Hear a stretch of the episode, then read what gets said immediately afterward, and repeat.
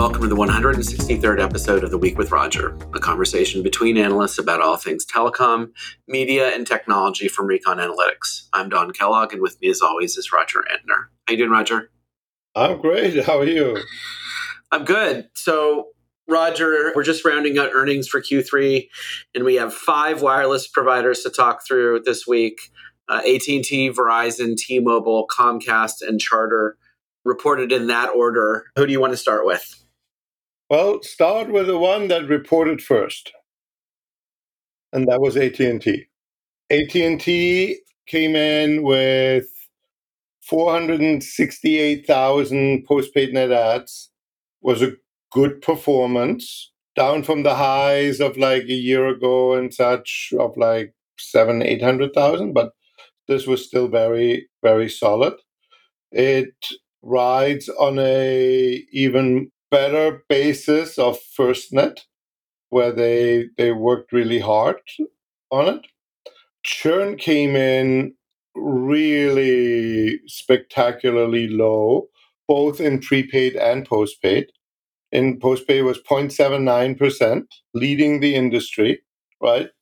A validation of their plan structure, best deals for everyone, both existing and new customers for every unlimited plan, right? Every other carrier puts a lot of uh, legalese around it and restricts it, like you have to be on that plan or you have to be best or whatever. For AT&T, that worked out really well. Their prepaid churn was 2.78, also lowest in the industry, you know. So from that perspective, they're doing doing well. They raised their uh, free cash flow guidance. Their fiber came through really strongly again. They launched AT&T Internet Air, which is their FWA product, came in at 25,000. You know, this is a start in two markets. I'm pretty sure they will roll out to more than two markets, which so it, it, it's a start with with this actually with the 25,000 they finally gained more internet customers than they lost. Because up until now they bled DSL and uh, a new customers at a higher right so copper has been a, a drag. While fiber has been increasing but now they've got fiber and FWA pulling so that their net net broadband is is going up despite copper losses. So I think they did it. They had a good quarter. One of the things that Stankey said, and I wanted to mention this because he wrote an article about this, uh, is he said they had a really good iPhone quarter. It's one of the best they've had in a long time. So we picked up on that when we were listening to the call. And one of the things that we we can do with our our pulse studies, we actually get device ID for respondents, right? And so we can see in real time folks coming in with new devices. And do you want to tell us a little bit about what what you found in the numbers that we pulled together uh, after after seeing this? We pulled the numbers together for the big three as well as for Comcast and Charter. Why don't you tell us a little bit about what we found? Yeah, well, we we know exactly what hardware people have when they take our surveys. We can tell them exactly the device model to an absurd d- degree of, of accuracy. Even like with other devices, we can tell the variant of this was the AT&T variant, this is the Verizon variant, this is the T-Mobile variant, this is the Sprint variant, this is the unlocked variant. To that degree, anyway. So we looked at it and we we listened to all three earnings calls, right? And AT&T said we had the best iPhone launch in in a really long time. Verizon said then, you know, we targeted only to our best customers. And T Mobile said, well, you know, people don't see that much reason to upgrade anymore because the devices are not that different. And it played out exactly like that in our numbers. AT&T had the most iPhone sales, T-Mobile the second most, Verizon the third most. What was absolutely fascinating is that three quarters come in at the Pro and the Pro Max. And I want to say thank you to Monica at Fierce Wireless for publishing that article you guys should go and and and look at it. It's some of the interesting stuff that we do here, where we can have like this this really very timely, accurate insights. We always try to look do we see what what we see in our numbers? Does this reflect in the comments and in the published numbers? And i'm so happy about how how accurate we are right? Yeah I, mean, I think the other thing that's interesting and you know we we we every year before the iphone comes out kind of do a little bit of a pulse check in terms of you know whether folks are planning on getting the next iphone. And then as as you say we can measure it once we see it in market one of the things that Verizon has done last couple years is they've had fairly aggressive Q4 promotions, right? And it has to do Black Friday, holiday BOGOs, all that kind of stuff. And one of the things that we saw prior to launch that also corroborates the data we saw after the launch was that a lot of Verizon folks seem to be waiting for those smoking deals in Q4. So I think that's something we're going to be looking for in Q4 numbers. You know, if if the tape plays out like it has the last couple years, you know, Verizon gets tends to have the most net adds in the fourth quarter historically, and if they're under the gun, what they'll do is they'll they'll offer pretty good deals, right? So we'll we'll see what happens in Q4 there. My expectation, based on you know, you're going to talk about the Verizon numbers in a second here, based on what they've been doing for the first three quarters of the year, my expectation is they will have lots of smoking deals in Q4 as well specifically Black Friday. Uh, we're, we're going to call it now that Verizon will have smoking deals on Black Friday because otherwise they will not make their the, the, the forecast that they made in the third quarter earnings call, right? So, so I foreshadowed enough. Why don't you talk a little bit about Verizon since they have a reported second? So, Verizon has had a better quarter than they had before. Combined, they had uh, 100,000 smartphone net adds. But again, business, and that is predominantly small business and and, and medium sized business saved the bacon, right? They had like 151,000 business SMB net adds in mobile, and they lost 51,000 in consumer that that churn is the highest among the three MNOs, which is like if you know Verizon as long as I do, it's just like uh, unfathomable. 0.9% churn. T-Mobile beat them. Verizon beat them. It's like what the heck, right? AT&T beat them, and the number of accounts has gone down again. So they are getting more and more out of a shrinking customer base. So, on one hand, congratulations. On the other hand, wouldn't it be nice to get more money out of more people, right? Yeah, I mean, I think the, the one thing I would say there, if I put my Verizon hat on, right, is that they've been in the midst of rolling out C band. They they just got all of their C bands for the rest of the of the country released. And when we talked with Joe, he he said they perform better in C band markets and we've seen that as well, right? So as they kind of tool up the network and, and give you know customers outside those top 46 markets the C-band experience, I would expect them to compare more favorably versus like a T-Mobile or an AT&T, for example. And, and that's you know they, they got that spectrum just this quarter, so it'll be interesting to see if that changes some of the consumer numbers moving forward. And fixed wireless performed they're now at a run rate of around 400,000. And that's what they're executing on, and that's what they will continue to do so. T Mobile, the same way. They're all now coming in within 10, 20,000, and that's like their run rate. And Verizon is doing the same. What will be very interesting with Verizon, right, is they're still building out their C band, whereas T Mobile announced 300 million coverage, right? They're, they're kind of in low band, like kind of done, but not with with with the FWA band. So you know, Verizon things are looking better, right? Well, and they're still growing revenue, right? So, which is what their what their stated goal is, right? I mean, you and I have different opinions on whether or not you should grow subscribers as well, right? But but from a from a financial perspective, they're they're trending upwards.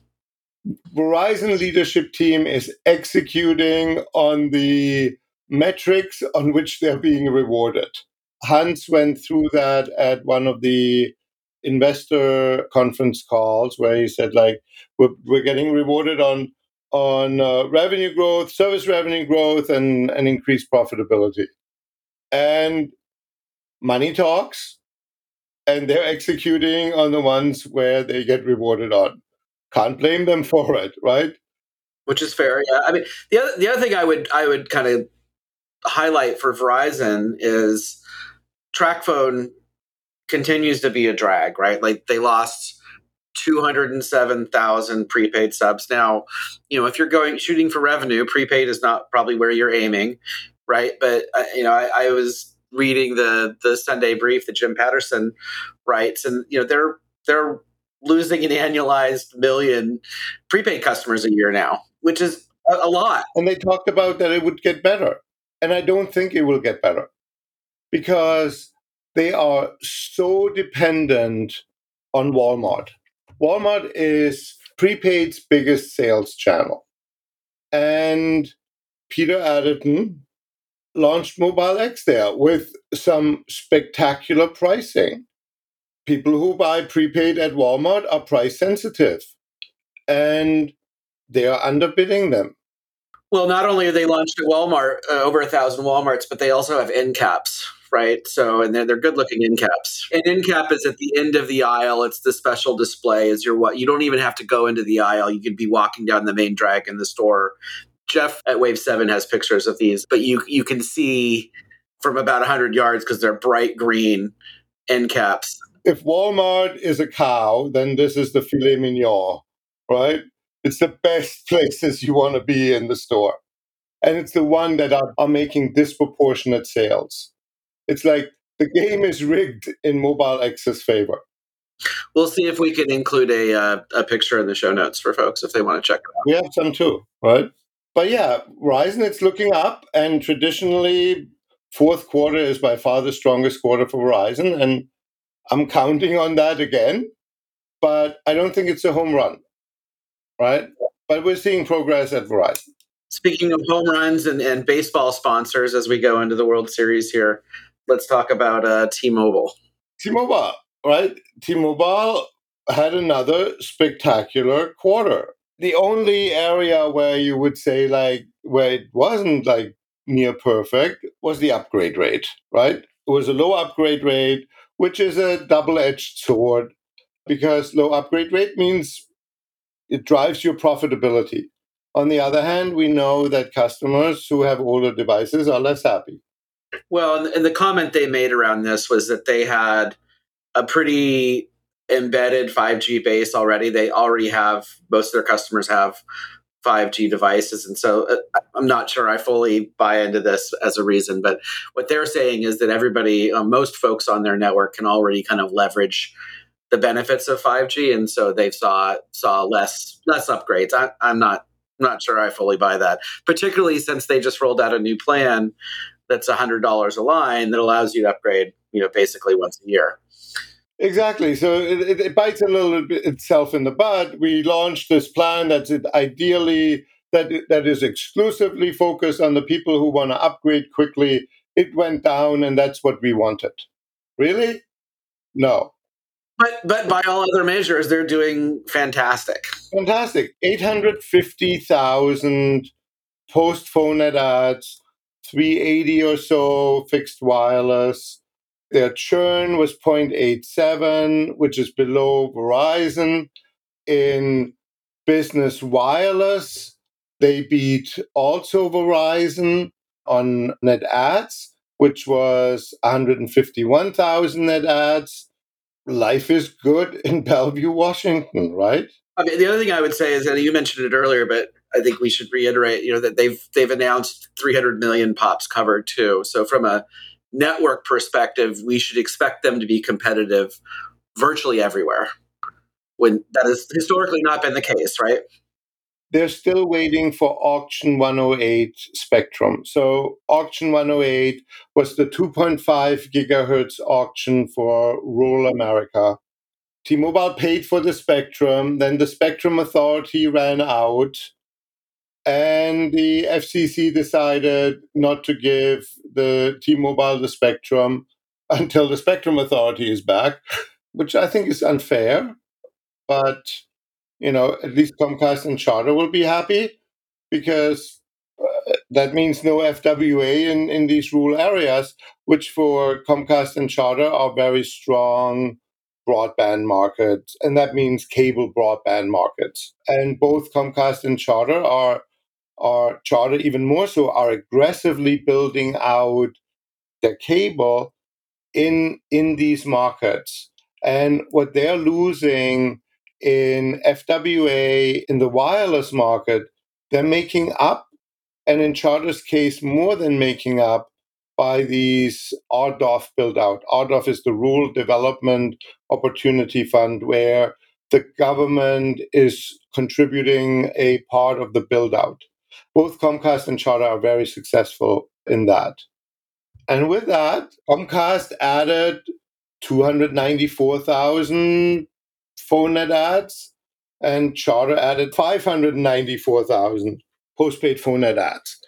And for being each in a little bit more than a third of the country, that's smoking numbers either way. It's good for the Verizon wholesale number, right? And it's good for obviously Charter and Comcast as well. Yeah, and, and it's the it's the wins that they need, and it's the in, inoculation of their base against FWA, right? Because FWA continues to have spectacular FWA numbers. The people who where FWA works are very, very happy with it. By the way, we're seeing that already also with Internet Air. Right? We, we have already Internet Air satisfaction numbers, which is pretty nifty two months in, right? Yep. Yeah, I mean, I think the thing I would say about FWA in relation to the charters and Comcast and other MSOs, for that matter, you know, one of the things that we've asked is is where are FWA folks coming from from a technology perspective. We've been running this for a couple weeks. We've we've got it running again this week, and a plurality of of subscribers on FWA are coming from cable. So, in the sense that you know, cable needs to hold on until DOCSIS four gets here a little bit to be competitive with with fiber and and to kind of address the FWA threat you know FWA is is pulling a fair amount of folks from cable, right? So well, we knew that already. Yes, yes, but to the degree, you know, I think the comment that you made to me was that it was it was murdering all these little DSL guys, and that's true as well. But but there's more folks coming from cable than from DSL. Yeah, but it's murdering also the little cable guys that that usually don't yeah. show up, right? Yeah, I mean, in, in, in varying levels of degrees, FWA is kind of murdering everybody, right? Yeah, one way or another. And then the question becomes when does this run out? And when you look at this this 400, 500,000 run rate, that is the run rate that Verizon and T-Mobile needs to make their forecast of 5 and 7 million each by like end of next year, early 25. So they are like executing like clockwork against what they told at their respective investor days and the goals that they set out. Well, and Sievert, Sievert was a little coy about, you know, when they asked him about, well, you know, are you going to do more with FWA? He said, well, you know, we've got. going to do more. Yeah, of course he's going to do more. But I mean, he, he, specifically mentioned, you know, the C band they bought that they haven't deployed, and AWS and all of AWS, that AWS, et cetera, right? So they've got more room to run there. T-Mobile's motto is beat and raise. And the only way you can consistently beat and raise is, is when you sandbag. By the way, congratulations to Verizon and AT&T also to do that a little bit, and that's why they beat their their guidance rather than being a little bit too honest in the past, and then they just met it. And the street was like, "Oh, you only met it," and I'm like, "It's like, come on." If you want to be lied to, or, or, like sandbag to, and then you miraculously beat it every quarter, fine. If you want to play that game, we can play the game. And look, when that happened, both Verizon and AT&T stock price dropped by, uh, popped by like 8%. Glad we, we, we got to the point where, oh, if you are a little bit more cautious with your guidance, you, we will reward you. Funny how this works. I thought we were adults. Apparently not. All right. Well, that rounds us out. I thought, you know, generally speaking, it was a, a fairly positive quarter all around. Yeah, despite all the soothsayers in, in the financial markets that the, the end is near, this doesn't grow anymore, and blah, blah, blah, it continues to grow. Then they're asking, where's this coming from? Why are my pessimistic things not happening? Well, maybe they're a little bit too pessimistic, and there's a lot more vim and vigor in this market and in this industry than they thought. It's a good industry. All right. Well, thanks, Roger. Uh, I always enjoy these quarterly earnings podcasts because we get to, to riff a little bit more. But uh, we'll talk to you next week. Talk to you next week. Bye.